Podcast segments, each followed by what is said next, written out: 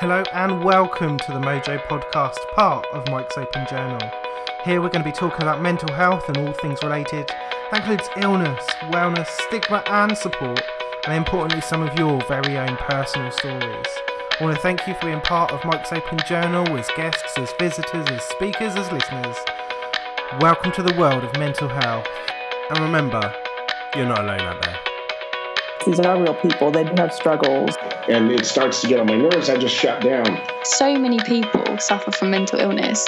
She's not a great match for me, and that's okay. A lot of people don't understand the depth of the situation, so they can appreciate, It's difficult dealing with our minds. To get the word out that men have got to start talking. I feel like a lot of the friends that I did have sort of stopped speaking to me because of it. And the suicidal thoughts were back. People knew that there was something not right, but they just never really said anything, or probably felt like it wasn't their place to say anything. Not only did this help me to write it, it potentially might have helped some other people as well, so it sort of started from there. And then she was like, "Can you tell me a bit about what's going on?" So I told her everything, and her face dropped. You're not depressed, it's all in your head. That's probably the statement I've had people say the most. And I think people realise how helpful that one conversation can be, just to figure out why you are feeling the way you are. I mean, this shit is real, and it's hard, it's exhausting. So many people think they're alone, and then you hear other people talk about it, and they think, "Oh, that's so brave," or "I could relate to that," and then they want to talk about it.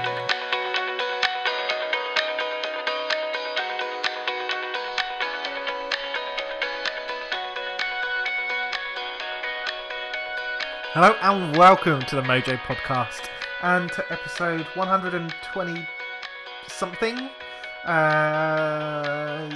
Maybe 9, I'm not sure, I'm losing track.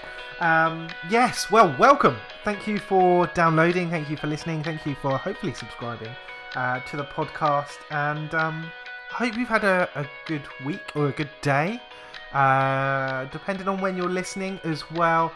This episode is going to come out, I think, the day before Time to Talk Day, so it's a really cool opportunity just to sit down and have, I think, probably around a sort of a 15-minute-ish chat with you guys and talk about a few things that are upcoming. So obviously the first one of those, as I mentioned, is Time to Talk Day, which is Thursday the 7th of February, so every year for, I don't know, I think this is, am I making it up and saying this is like the 6th or 7th year? I might be making that up, I'm not sure.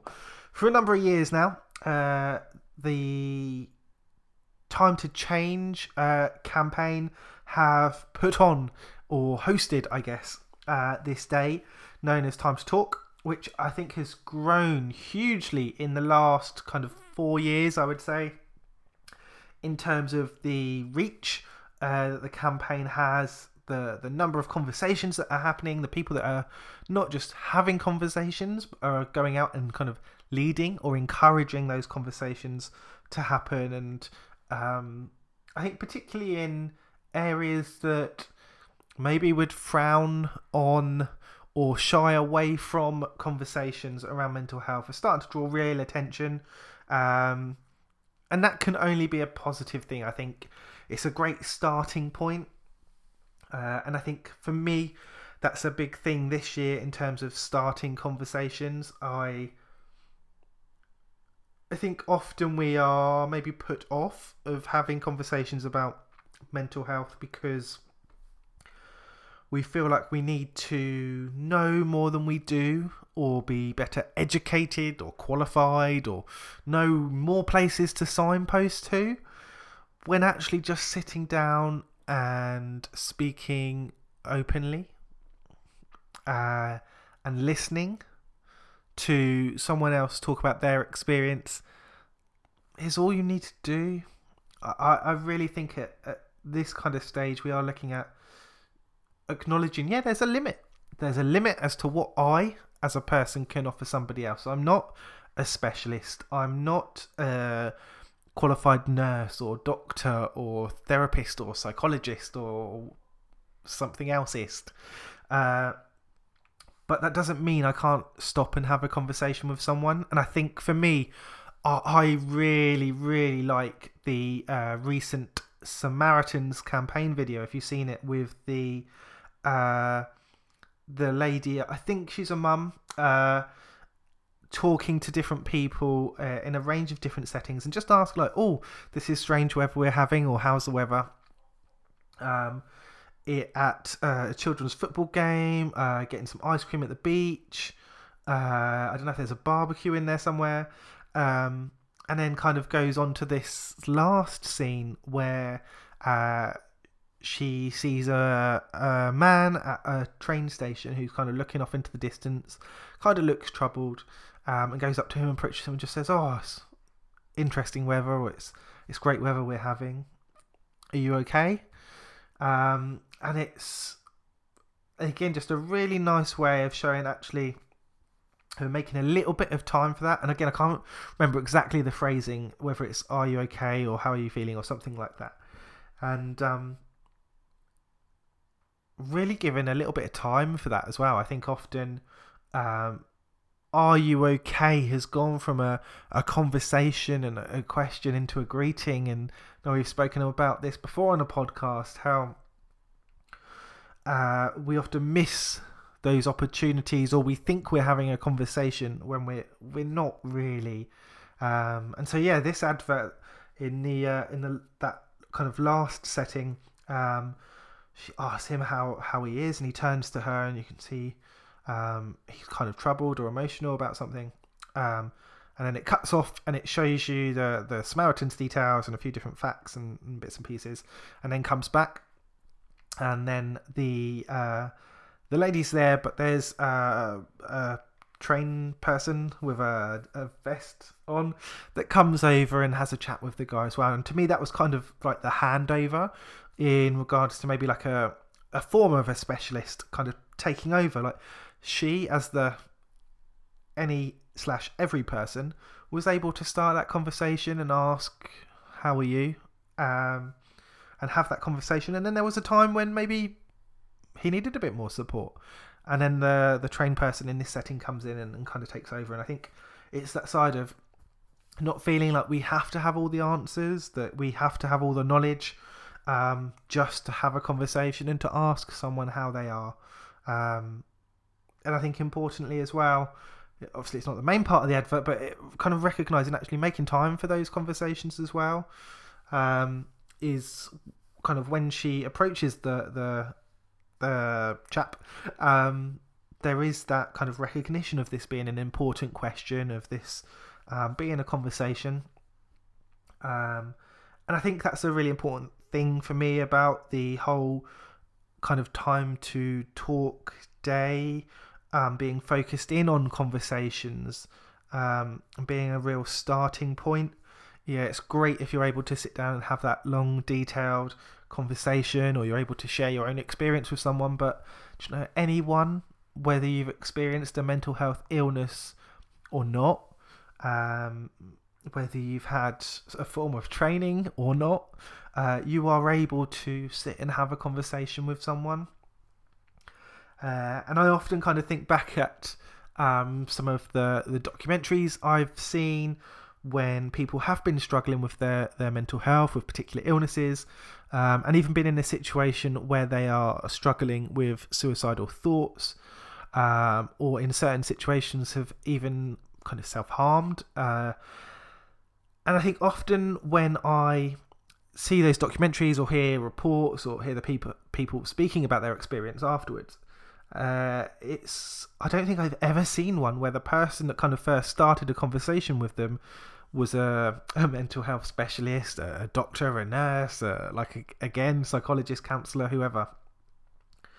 It's often just the every person. It's someone that works in the supermarket. It's someone that works in the office.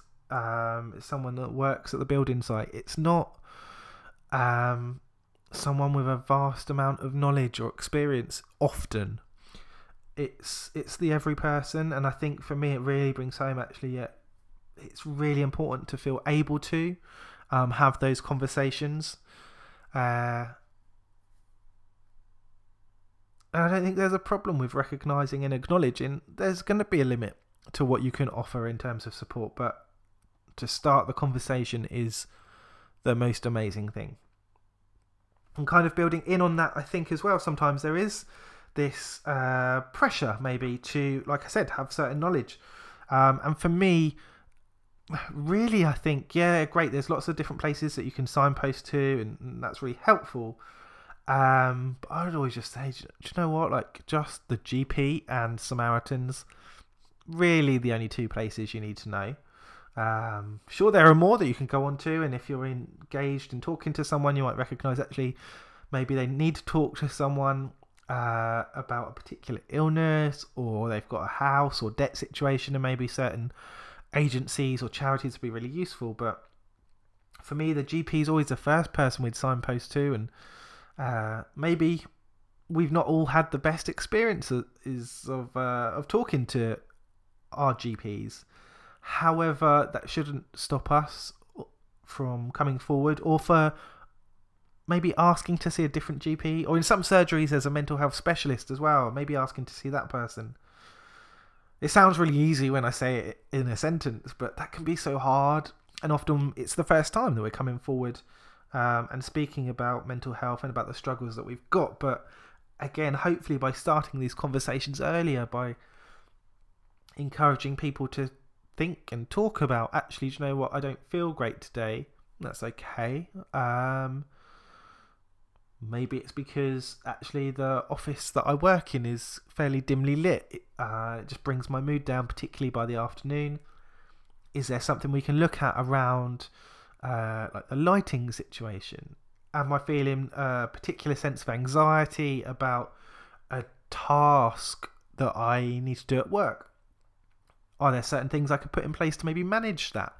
I think there are always going to be times when we struggle with particularly things like low mood and anxiety, and we need that to some extent. We need to have moments when we are anxious. That helps keep us aware. It's part of our human nature. And I think there are going to be times when our mood is lower. We might struggle with certain things and thoughts. And it's recognising and being able to talk about those at an early stage. I think often we leave or ignore those thoughts or feelings for so long that they become entrenched in so many other aspects of our life, and so many additional worries and concerns and thoughts, that getting back at that kind of root or original thought or concern or worry or feeling becomes so difficult. And the earlier that we engage in those conversations, I think it really does make a difference. And that's why I really like the Time to Change Day. I know there are other days that are focused in on mental health, so particularly I know in the last couple of years kind of been involved with campaigns around Mental Health Awareness Week and World Mental Health Day, but I think it can be, and it often is, particularly in mainstream media, we kind of see that I think tokenism sometimes towards mental health on campaign days. And for me, Time to Talk is slightly different. Still has the same aspects in regards to the mainstream media, but slightly different in that the day is not built around saying, oh, let's suddenly draw attention to something that we're going to ignore for the rest of the year. I've always seen the day as this is an opportunity to start conversations. They are started on the day, and then it's for us, essentially, to continue those. The continued conversation, I guess, in my mind, is not part of that campaign. The campaign is starting them, and then it's over to us to continue those throughout the rest of the year. So I think, I guess I just see the campaign in a slightly different way. So yes, but that's enough of me waffling about Time to Talk. So the Time to Talk Day obviously is coming up probably today or tomorrow, depending on when you're listening to this. There are some awesome resources on the Time to Change website, and you'll also find quite a lot of good resources if you're in a workplace, going up at I think it's mentalhealthatwork.org. So all of the local minds in the UK, along with National Mind, Time to Change and Rethink, have kind of pulled together resources, and I think there's around sort of 300 or so that are on the website, and you can kind of trim them down based on where you are, what your setting is, what you want to do. So there's some awesome resources there that you can have a look at. In the last year as well, I think there's been a huge growth of mental health apps, and they can be really, really useful. Again, it's working out what's for you and maybe what's not necessarily for you. As far as I've found, most kind of mental health or well-being related apps are usually free to download. Sometimes there are paid increments on them, so if you're going to have some counselling or one-to-one or whatever as part of that Apple resource, usually pay for that, but most of them you can try for free, and I'd say just maybe have a look around and try some and find out what works for you, and you can always work out whether you want to pay for that at a later stage or not. But in the first instance, you can usually try stuff and work out, okay, generally, is this a resource I'm going to use? Is it going to be worth me kind of continuing to use this or even paying for it at some later stage? But it's a really nice way to start to try out some different tools. And I think probably some of the ones that have been most useful for me are not even, I don't know if they'd even be considered like mental health apps. So like listening to podcasts, my running app, which I need to be using more of, and even like a couple of years ago, the Pokemon Go app. Do you know, someone told me the other day there is a Jurassic Park app that's pretty much the same as like the Pokemon app, so you go and catch dinosaurs. And I know someone else has told me that I think it's in development. There's going to be a Harry Potter game, again, same as the Pokemon app. So again, I don't think they wouldn't be considered mental health apps, but for some people like myself, actually just an encouragement to get outside and move around. Those apps work really well to have a positive impact on my mental health, but my physical health as well. So have a look out for those.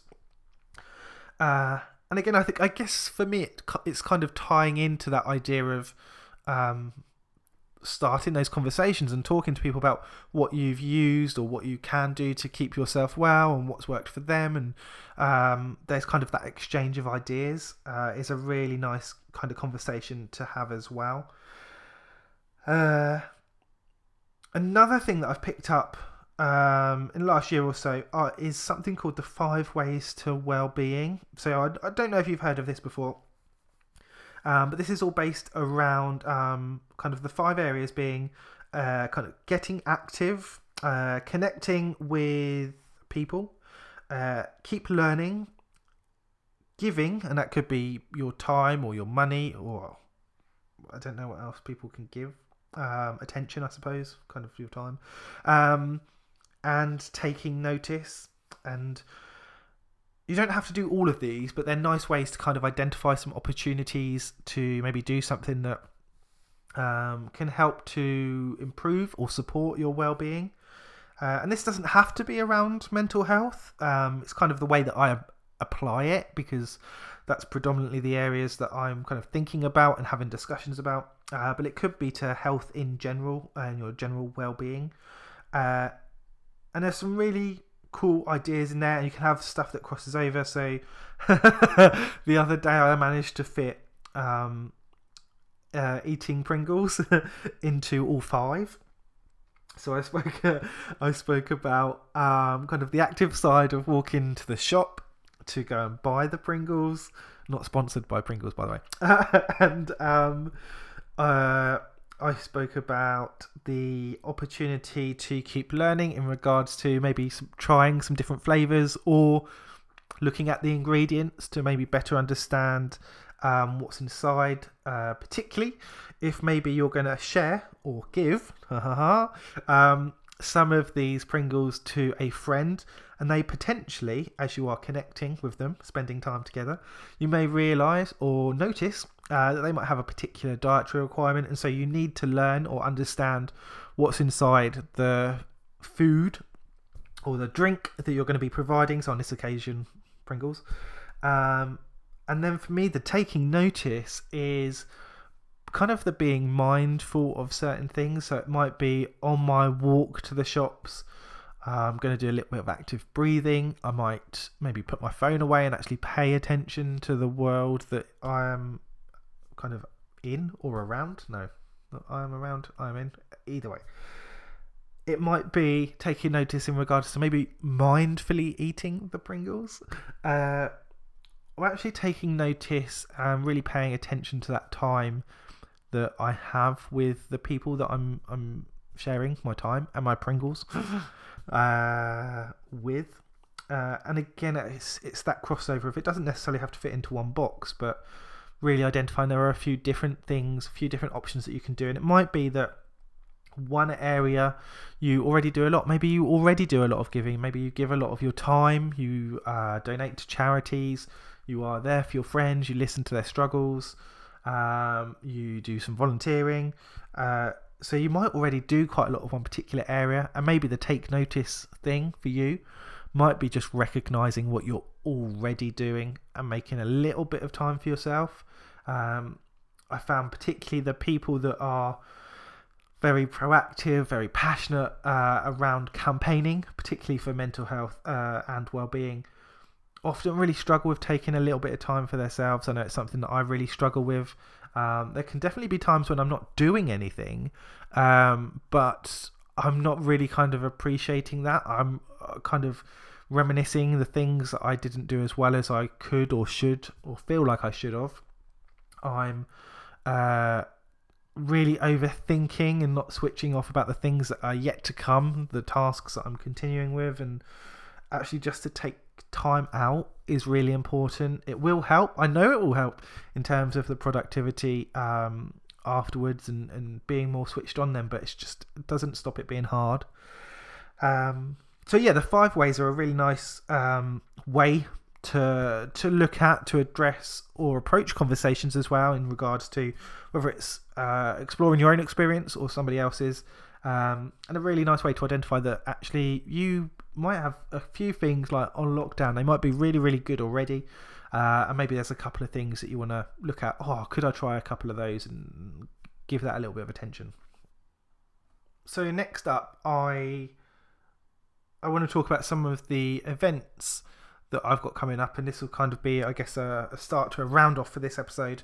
So I'm going to be attending a couple of events very soon. Predominantly, they are focusing on young people's mental health, so I'm going to be really interested to see what the young people that are attending these events have to say, and also the staff that support youth activities, groups, and events also have to say. So I'm going to be attending the youth conference in East Hampshire, but also a Speak Your Mind event in Portsmouth, and both are, I think, really looking in at how young people perceive mental health within our societies and communities, whether we do openly talk about mental health. And I think potentially it's slightly different for younger people than it is for older generations. From my experience, I see younger people as being a little bit more confident and a little bit more informed, if I'm being completely honest, around mental health. And I think that comes from a growing number of conversations happening online, from a number of well-known people within mainstream media talking about their experience of mental health illnesses in particular, and the support that they have received. I'm really interested in more so the ground roots side or the grassroots side of if someone is struggling, would they actually feel more confident in coming forward? Do they feel more comfortable or confident in having conversations? Is there still as much stigma as there used to be amongst young people of talking about our feelings, our emotions, struggles with our mind and with our brain? I don't know. I know what my perception of that is, but unfortunately, I'm not a young person anymore. So my experience, my thoughts, my perception of that could be potentially very different to what is actually out there. So I'm really looking forward to hearing what the young people have got to say at the conferences. And yeah, just I guess their views on mental health in general. I'm also going to be mentioning the Mental Health Blog Awards at the Portsmouth event. So I'm really looking forward to kind of sharing a bit more information about those there. And in East Hampshire, I'm going to be sharing my own story, which is, I think, probably only the third or fourth time I will have done that in person. So I am pretty nervous about that, to be honest. I'm looking forward to it. It will be an awesome experience. And I feel very proud and privileged to have the opportunity to share my story with anyone, to be honest, but particularly with young people. Yeah, I guess just to say I'm looking forward to it. I hope it goes well. And linked into that, I've also got to mention I've seen in the last couple of weeks a lot of my friends over at the Time to Change Young Champions team are kind of getting ready and gearing up to go out into communities and take part in conversations this week as part of mental health, I guess, activities, events in different places as well for Time to Talk Day. So look out for information about those. As I mentioned, I'm also starting to really promote this month the Mental Health Blog Awards, which I'm going to be holding for the second year. So this July, in fact, Saturday the 27th of July, will be the second ever Mental Health Blog Awards. I'm really excited to be back at the same venue as last year. So we're going to be at Spice Island in Portsmouth, where this year we're going to have guest speakers, which is absolutely amazing. I'm so delighted to have a range of speakers on board. They are gradually being confirmed because we had a couple at the end of January, and we're hoping to get the rest done by the end of February. But all of the information is gradually going up on the website. So mikesopenjournal.com/MH Blog Awards, and you'll see there already we've got confirmed that we are having Emma is coming back from Queer Coffee Productions to do the videoing. We've got Hannah from Beautiful Chaos Photography taking photos again this year. We've already got a couple of sponsors on board. So Red Silver Mountains, Instant Counseling, and we have two more that I'm hoping to confirm very, very soon.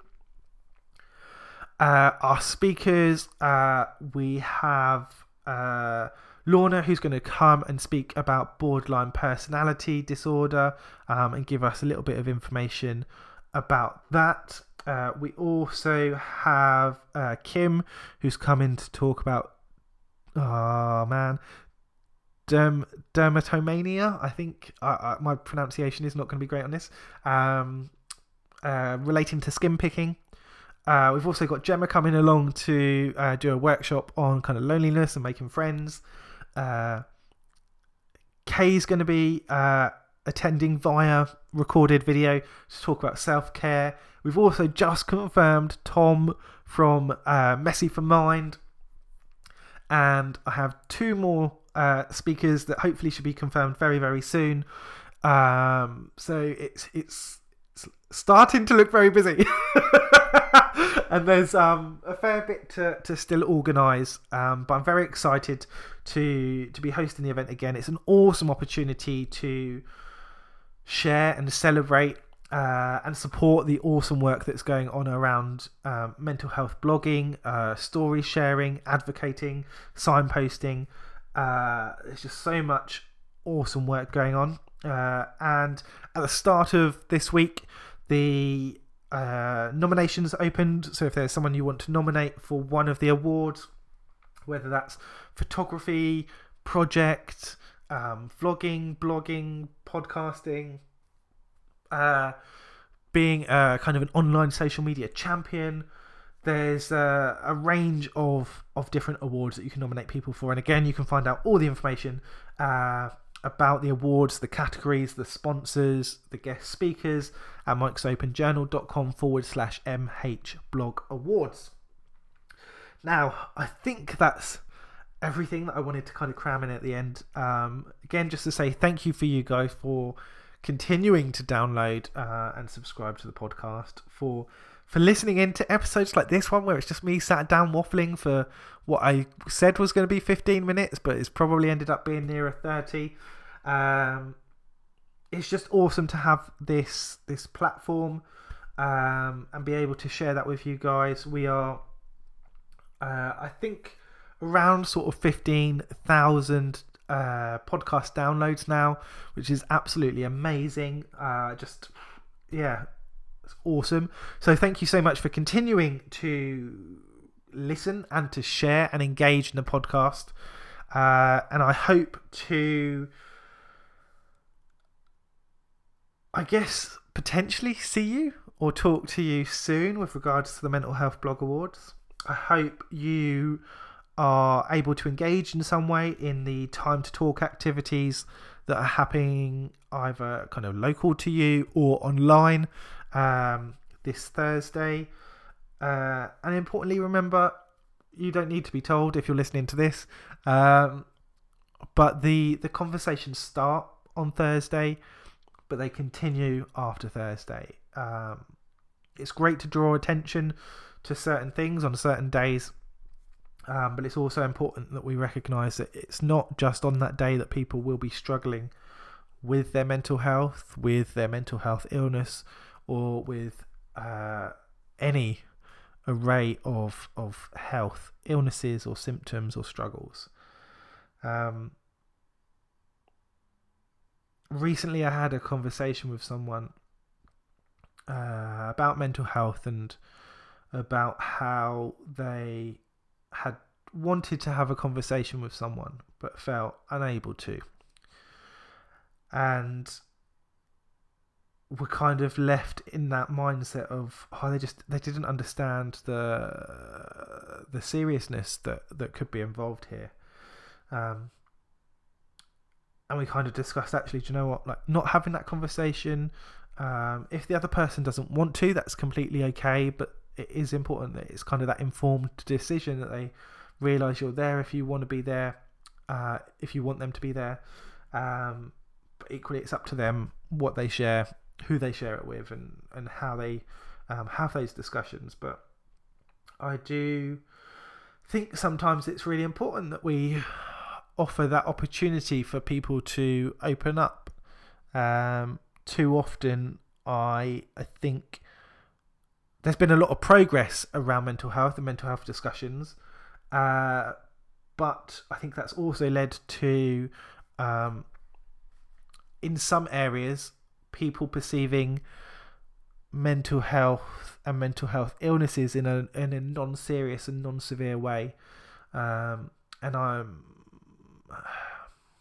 particularly not fond of descriptions or phrasings where I have seen, and a lot more so in the last year, illnesses like depression and anxiety described as less severe than other illnesses. I have personally known and do know people that have struggled with depression and anxiety and taken their own lives. To me, nothing can be more serious or more severe than someone taking their own life. Some illnesses and some situations and some symptoms are more complex. We know less about them. We are less informed. There's less research. But to describe illnesses like depression and anxiety as lesser illnesses or less severe, I think is very dangerous, very demeaning, and also needs to be something that we are aware of as well. Yes. That said, the phrasing that people choose to use, the terminology, the language, can often be not what we would like to hear. And I think it's important in those situations that we try to engage in a conversation and recognise that potentially the person that we're talking to has never had these conversations before. They have never explored or experienced their own mental health symptoms or illness, or they've not known someone that's experienced that. If they're experiencing themselves, maybe they have still never had this conversation, and so don't know how to articulate that. They don't know exactly what's going on. They don't know how to explain these internal struggles that are happening. We're brought up on conversations around, oh, I see you've fallen out. How are you? How is your leg okay? Is your arm okay? I see you've got some graze. Does that hurt? Oh, how does it hurt? Where does it hurt? Can you move that? Can you do that? When it's conversations about, are you feeling low? Are you worried? Are you thinking about hurting yourself? How many of those conversations have you had or have you heard before it's been a situation that is extremely serious?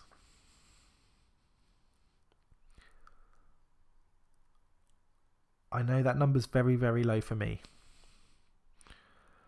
Until I was in a situation where my depression was extremely severe, where I was having suicidal thoughts, when I was having thoughts about harming myself. Not until that point, and in some cases not until after that, was I having conversations or discussions about what I was thinking or feeling, why that was happening. I think the earlier we engage in these conversations about, maybe it's just a bit of low mood, maybe it's just a bit of anxiety, we can start and talk about that really early on, before that worry or that low mood sets in. That thing we mentioned earlier about the lighting in the office. Do you know what? If the lighting in your office is really bad and your mood starts to drop at the end of each day, having a conversation about that might mean, okay, we can maybe put some lights or some lamps or something in and lighten the room up. If there's not a conversation about that, does that low mood continue each day? Does that gradually affect how they feel, not just at the end of the day, but actually when they're preparing to come in the next morning? Does that low mood allow other things to creep into their mind? Okay, maybe I'm exaggerating a little bit. Maybe I'm not.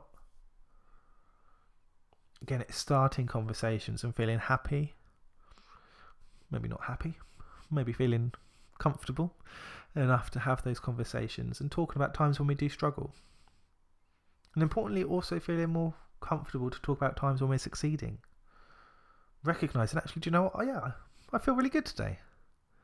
I went out, I had a walk, breathed in some of that bloody cold fresh air. I saw a friend I used to go to school with, we sat down and we had coffee, or in my case, juice, or probably Coke. But yeah, it was really good. Reflecting and giving time for that, I think, is really important. I've waffled more than enough today.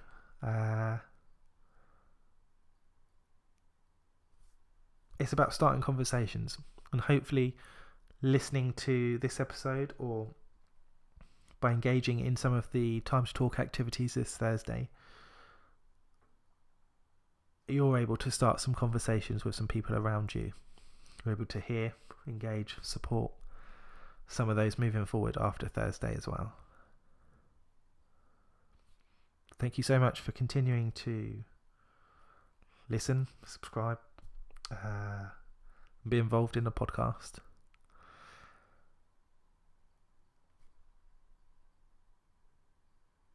Yeah. I'm going to be coming back next week. I'm going to be talking to Georgie, who is a Time to Change young champion. So hopefully hearing a little bit about her plans for Time to Talk Day, because we're going to record that just before Time to Talk. So look forward to hearing from her next week. And I hope you all have a good week, whatever you're doing. Hope you're able to take a little bit of time for yourself, as well as engaging in some awesome conversations about mental health. I feel like we're leaving on a somber note, but I'm going to lift it up a little bit here. When I think about physical health, when I hear the phrase, I think of someone wearing shorts and running around a sports field. When I hear the phrase mental health, I think about someone looking sad, maybe their head in their hands and looking out a window.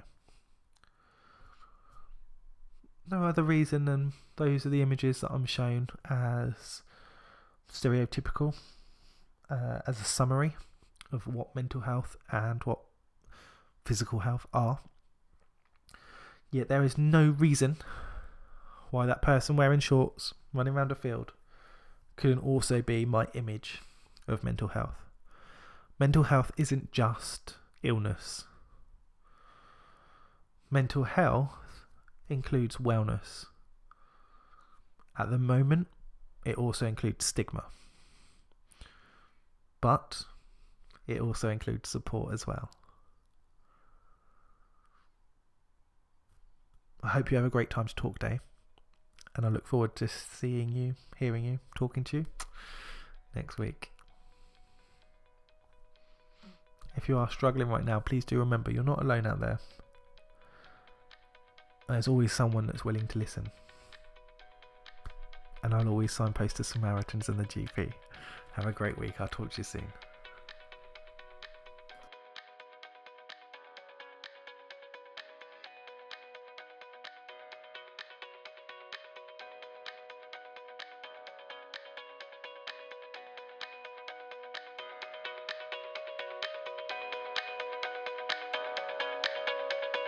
These are real people. They do have struggles. And it starts to get on my nerves. I just shut down. So many people suffer from mental illness. She's not a great match for me, and that's okay. A lot of people don't understand the depth of the situation, so they can't appreciate, It's difficult dealing with our minds. To get the word out that men have got to start talking. I feel like a lot of the friends that I did have sort of stopped speaking to me because of it. And the suicidal thoughts were back. People knew that there was something not right, but they just never really said anything, or probably felt like it wasn't their place to say anything. Not only did this help me to write it, it potentially might have helped some other people as well, so it sort of started from there. And then she was like, "Can you tell me a bit about what's going on?" So I told her everything, and her face dropped. You're not depressed, it's all in your head. That's probably the statement I've had people say the most. And I think people realise how helpful that one conversation can be, just to figure out why you are feeling the way you are. I mean, this shit is real, and it's hard, it's exhausting.